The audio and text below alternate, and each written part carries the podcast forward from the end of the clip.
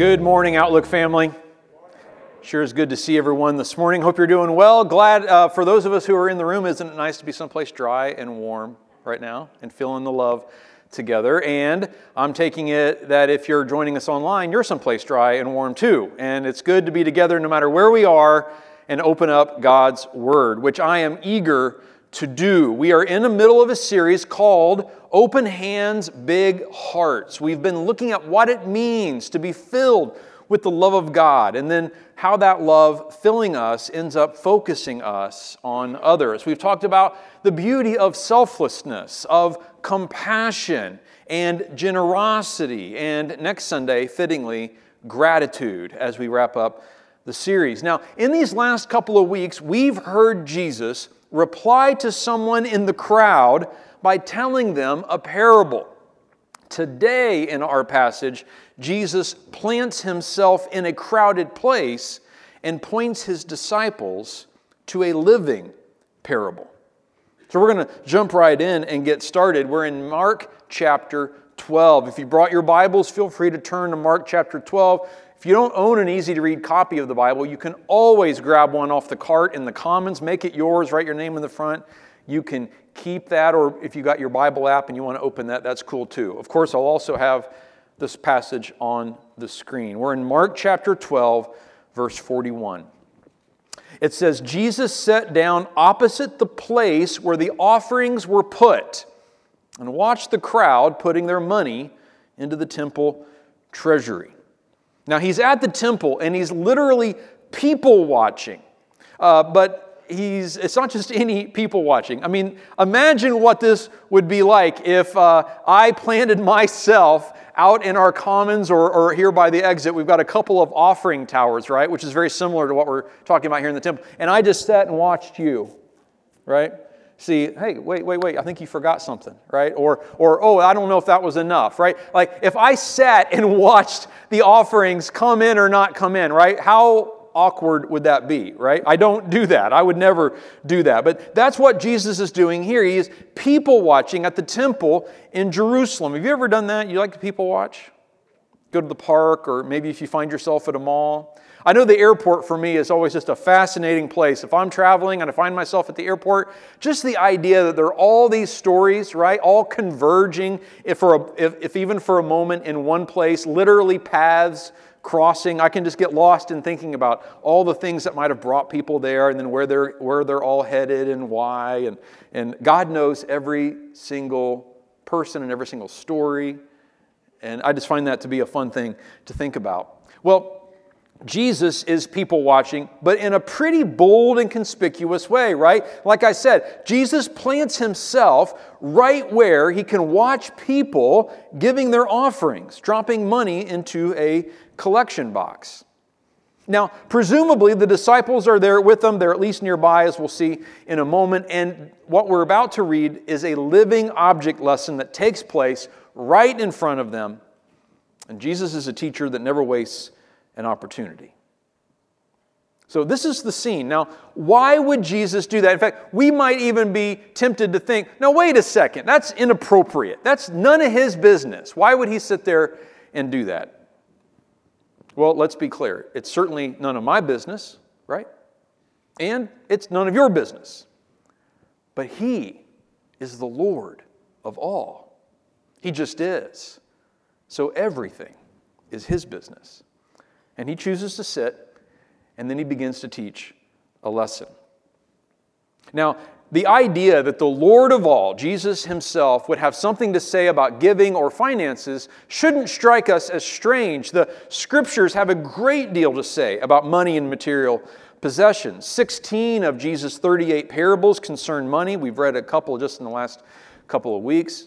There are about 700 verses in our scriptures on love, 500 on prayer, a little less than 500 on faith, but over 2,000 on the subject of money, finances, possessions, stuff. Often, what we do with our money reflects what's happening in our hearts and how we're choosing to live our lives. God knows this, and so He puts no small amount of guidance concerning this in His Word. And so, with that said, here the Son of God sits at the temple near one of the doors, seeing some offerings come in. Back to the passage now, last part of verse 41. Many rich people, it says, threw in large amounts, but a poor widow came and put in two very small copper coins, worth only a few cents. Now, here's what we know. That this was a box for uh, purely voluntary monetary offerings. It had kind of a funnel, like a trumpet shaped tube that then went down toward a lockbox, and coins would then be dropped into that tube. You could hear it happening. And so typically, when rich people put in their money, they made a lot of noise about it, right? Literally. You could hear all the coins going down the tube and then kerplunk landing in the box. However, we hear that this small widow dropped tink, tink, two small coins. In our own currency, small copper coins are for us as well the least. Uh, the least amount a coin can be, are pennies, right? And so essentially, she drops two pennies into the offering box. Now, there were 13 of these boxes throughout the temple. So you can imagine the cacophony, the noise that they're constantly making as people are dropping in their offerings from every angle. But there sits Jesus, and above it all, all that noise, he could hear those two pennies. And he could see and look into that widow's heart. I picture him sitting there and, with the disciples nearby. He says, Did you catch that right there? Because something beautiful and powerful just happened. Verse 43 Calling his disciples to him, Jesus said, Truly I tell you. Now, whenever Jesus is talking, we do well to lean forward a little bit, right? What's he about to say? When he begins with, Truly I tell you, you know he's about to drop some serious knowledge. Truly, I tell you, he says, this poor widow has put more into the treasury than all the others. They all gave out of their wealth, but she, out of her poverty, put in everything. Someone say it with me put in everything. All she had to live on. He's saying, check it out, guys. Someone all these people, right? This, we're nearing a holiday, it's a crowded place, there's a lot of activity. Someone just put in everything. Today, you may be that someone who finally needs to put in everything. All your worries and your doubts, as we sang about earlier, all the, all the things that keep you up at night, or all the regrets and sins that you're wondering if anyone, especially God, could ever forgive all the unforgiveness that you harbor for yourself or maybe even for others, the wounds that you carry, everything. And yes, including, yeah, our stuff, our time, our talents, our resources, all of it. There's a lot of legitimate and perfectly understandable reasons that any of us could hold back from everything. We've all been there, sometimes many times on a given day, right? We're, we're in this bargaining position, we think, with God. We don't always give our all, we don't always put in everything. But maybe big picture wise, as you've been living your life, you know I haven't really been giving God my all. I haven't really been completely devoted to Him.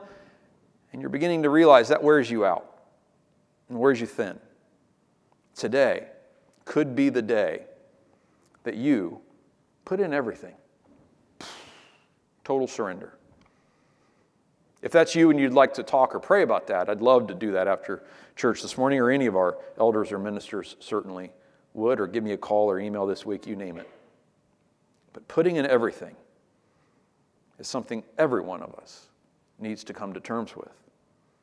This is exactly what the poor widow does, Jesus says. It says that she put in everything she had to live on. The original Greek word there is bios, where we get biology. In other words, she put in all her living all her life, all that she had left to live on, was put in to that offering. Her next meal and all her hopes and everything in between.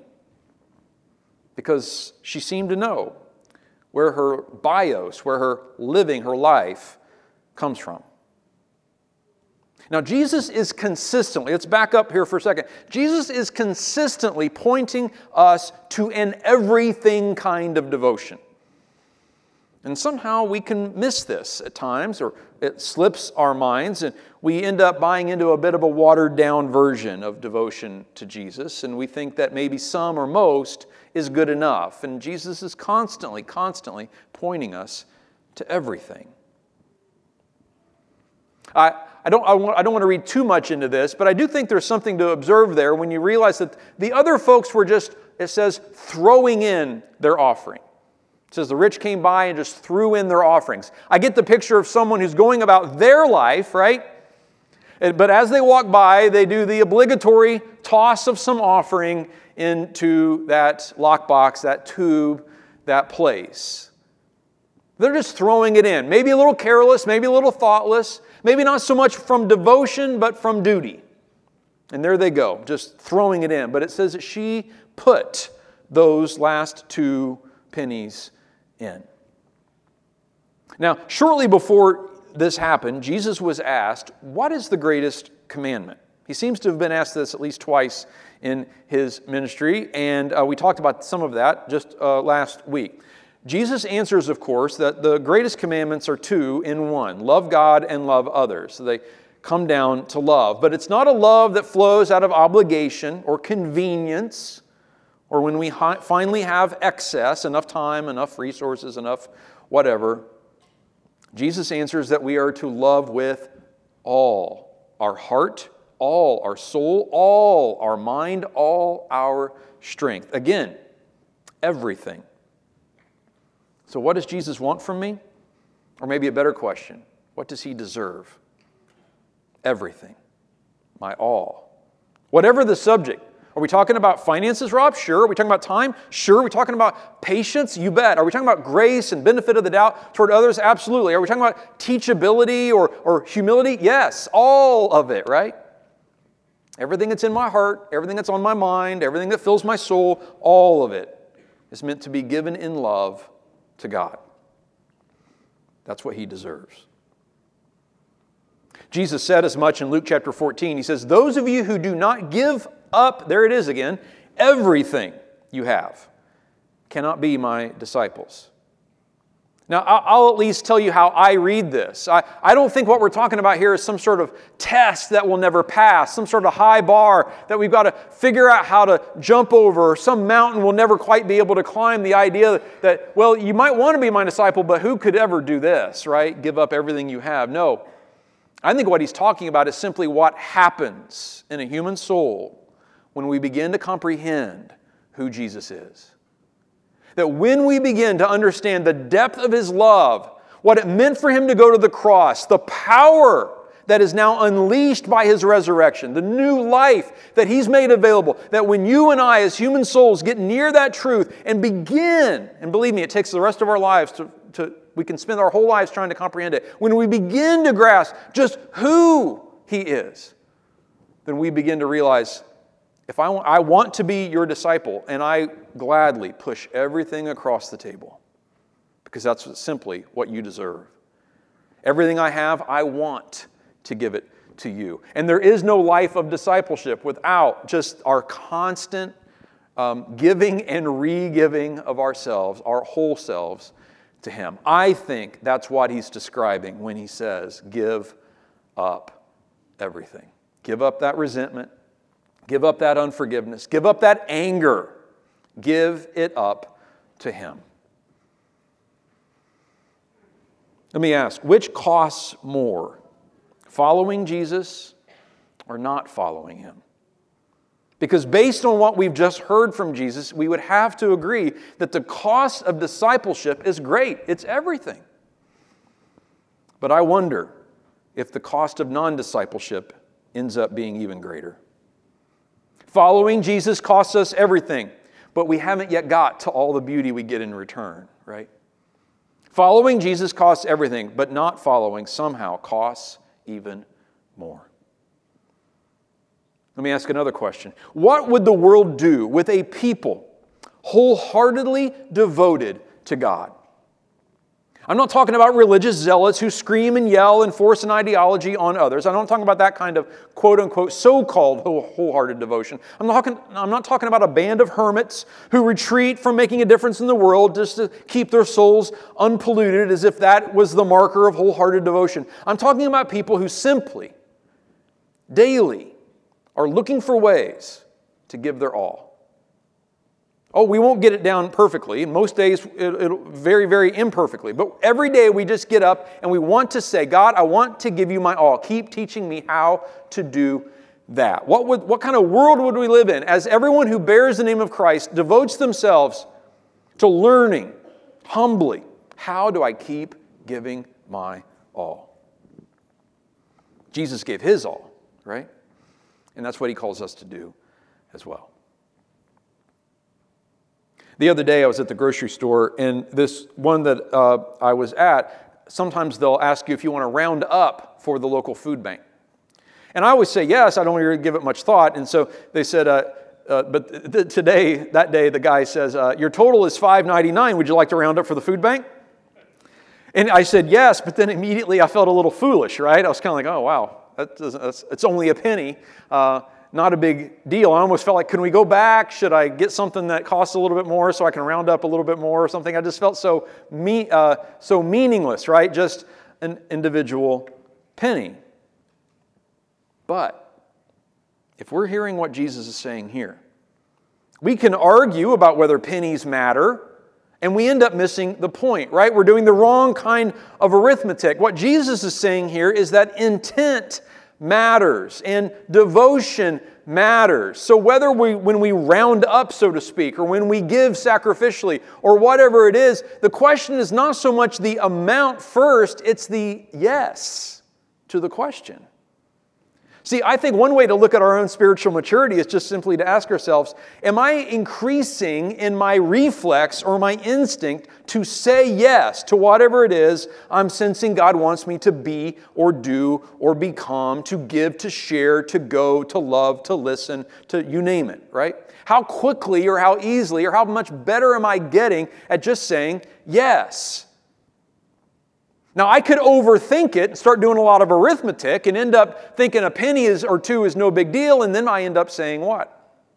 No. And in the end, I've lost. I've lost spiritual growth. I've lost the point. Think about this Jesus will soon be hanging on the cross. We're not far from that now at this point in his life story. And even while he's heading to the cross, he's dropping this wisdom. Two copper coins he brings the disciples over to teach them. Three iron spikes that he will about to endure. One and the same principle. The answer to how much is always everything. Everything on the cross. Everything from us as we take up our cross. See, I love how God's way of measuring is not the same as our human way of measuring. Jesus said that this widow, quote, put more into the treasury than all the others. Now, mathematically, economically, that's just not the case, right? Two pennies do not compare in those ways of looking and measuring to what the others were putting in. But the way faith figures these things is different. It really is like the new math, right? This is the ultimate new math that we're talking about right here. As we say around Outlook, it's not the size of the gift, it's the heart behind it that matters most. And I have to say, kind of like when I was in the checkout line at the grocery store, if I put myself in this widow's shoes, I would have come up with reasons to hold back, especially if all I have left are these two small copper coins. What difference could a penny or two even make? And who will notice or care? But, friends, listen no gift of love is too small. In fact, there is no such thing as a small gift when given in love. Sacrificial love makes all our gifts large. And hope and trust in God makes all our gifts meaningful, which you have to imagine. There was a lot of hope and trust in her offering. Jesus is teaching about what sacrifice looks like. This is a primary principle in his new kingdom and a recurring theme in his teaching. You'll see it throughout his teaching. He talks about how the first will be last. Don't try to promote yourself to the top. Instead, stay last and serve others. And there's where you'll find true greatness. In fact, he says, Those of you who want to be great must become the least and the servant of all. He says, If you want to humble yourself, or if you want to exalt yourself, then be humbled. Stay humble. And those who do so will end up being exalted by God. The one who rules should be the one who serves. On and on and on. He says this this upside down kingdom that he calls us to, in which two small pennies, because they're everything, count more than whatever large amount might be dropped in or thrown in to that offering box.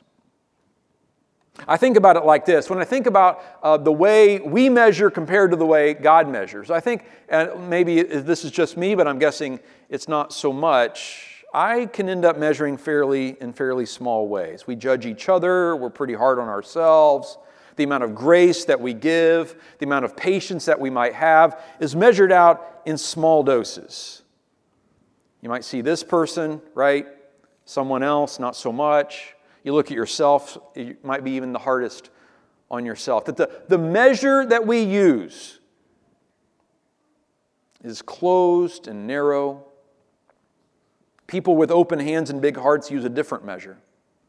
I think about God and the way He loves us, and I think about how much that love, how deep that love can be, and how far it can reach, and how long suffering, and what great lengths Jesus went to to have a relationship with you and me. And I realize that the puny way that I measure and the, the depth or the breadth of my love for others or especially myself can sometimes be quite small, but compared to God's love, and there's no end to the tape of His love. Compared to His love, I know mine needs to enlarge, that far too often my love for someone might be somewhere down here in the single digits, right? This is as far as I can stretch in my patience, or until my anger takes over, or I run out of grace. And again, maybe especially even for ourselves. But God has a different way of measuring. And I've found that the longer we follow Him, one of the ways that that begins to uh, bear fruit in our lives is we just end up measuring in new ways. We give each other, we cut each other a lot of slack, right? Which is what grace is just another way of talking about grace in a way. And we end up getting better and better at that. Here's the way Jesus put it in Luke chapter 6 Do not judge, and you'll not be judged. Don't condemn, and you won't be condemned. Forgive, you will be forgiven. Give, and it will be given to you. A good measure, pressed down, shaken together, running over, will be poured into your lap. And here is the kicker For with the measure you use, it will be measured to you. And now we're bumping squarely into a fundamental of faith in Christ. We get all that life in Christ has to offer when we give all we have to offer. That this measure we're talking about also is measuring the openness of our own hearts to receive. And if we're closed in our giving of grace or patience or love to others, we'll find, not because God's love is small, but our opening to receive that same love, grace, and patience is also small. The work of the Holy Spirit then expands and grows that in each of us. With the measure you use, it will be measured to you. Am I narrow and closed with others or with myself? Do I have little grace or small patience, minimal empathy or understanding? We've all been there. But it's a question worth asking. What is the measure of my faith. Now, Jesus says that, again, his way of measuring is, is different. Faith is measured in mustard seed proportions, we read about, right? The tiniest of seeds, he says, has the tremendous potential to become the largest of trees. That's what his kingdom is like. And he also says elsewhere that just a little dose, a mustard seed sized dose of faith in a single human heart can move mountains. Even the impossible is possible for you, we just got to sing. What's the measure of faithfulness? It's not the grand gesture. We see this again and again in the scriptures. It's steady sacrifice, no matter what, even when it's hard, believing in God's goodness and sticking with Him. See, what we're really seeing here in this moment at the temple, when someone only has two pennies left. Think of the desperation of that moment. Put ourselves in her shoes for just a second. And then, when someone gives those two pennies, something nuclear is happening in the realm of faith. Atoms are splitting in the supernatural realm. Something explosive and radiant is taking place. And that might be you today. You might sense and feel as though all you've got left in terms of grace or patience or endurance is two little copper coins. You're not sure what to do with them. I'm telling you, give them to God. Whatever you got left, devote it to Him. She put in more because she put in everything. And see, that's the overall principle, right? Our giving guides our living. She put in all she had left because that's who she was. I can't help but wonder maybe earlier in this widow's story, she and her husband would come to the temple on this holiday week, and maybe they had great sums to put in at one point. Maybe there were other chapters of her story that weren't quite so desperate and tragic. But who she was then, we just got to sing it. Who she was then believed that God was faithful. He was faithful then. He's faithful now. So she's declaring in those two small coins who I was then and who I am now are the same because God, you're the same.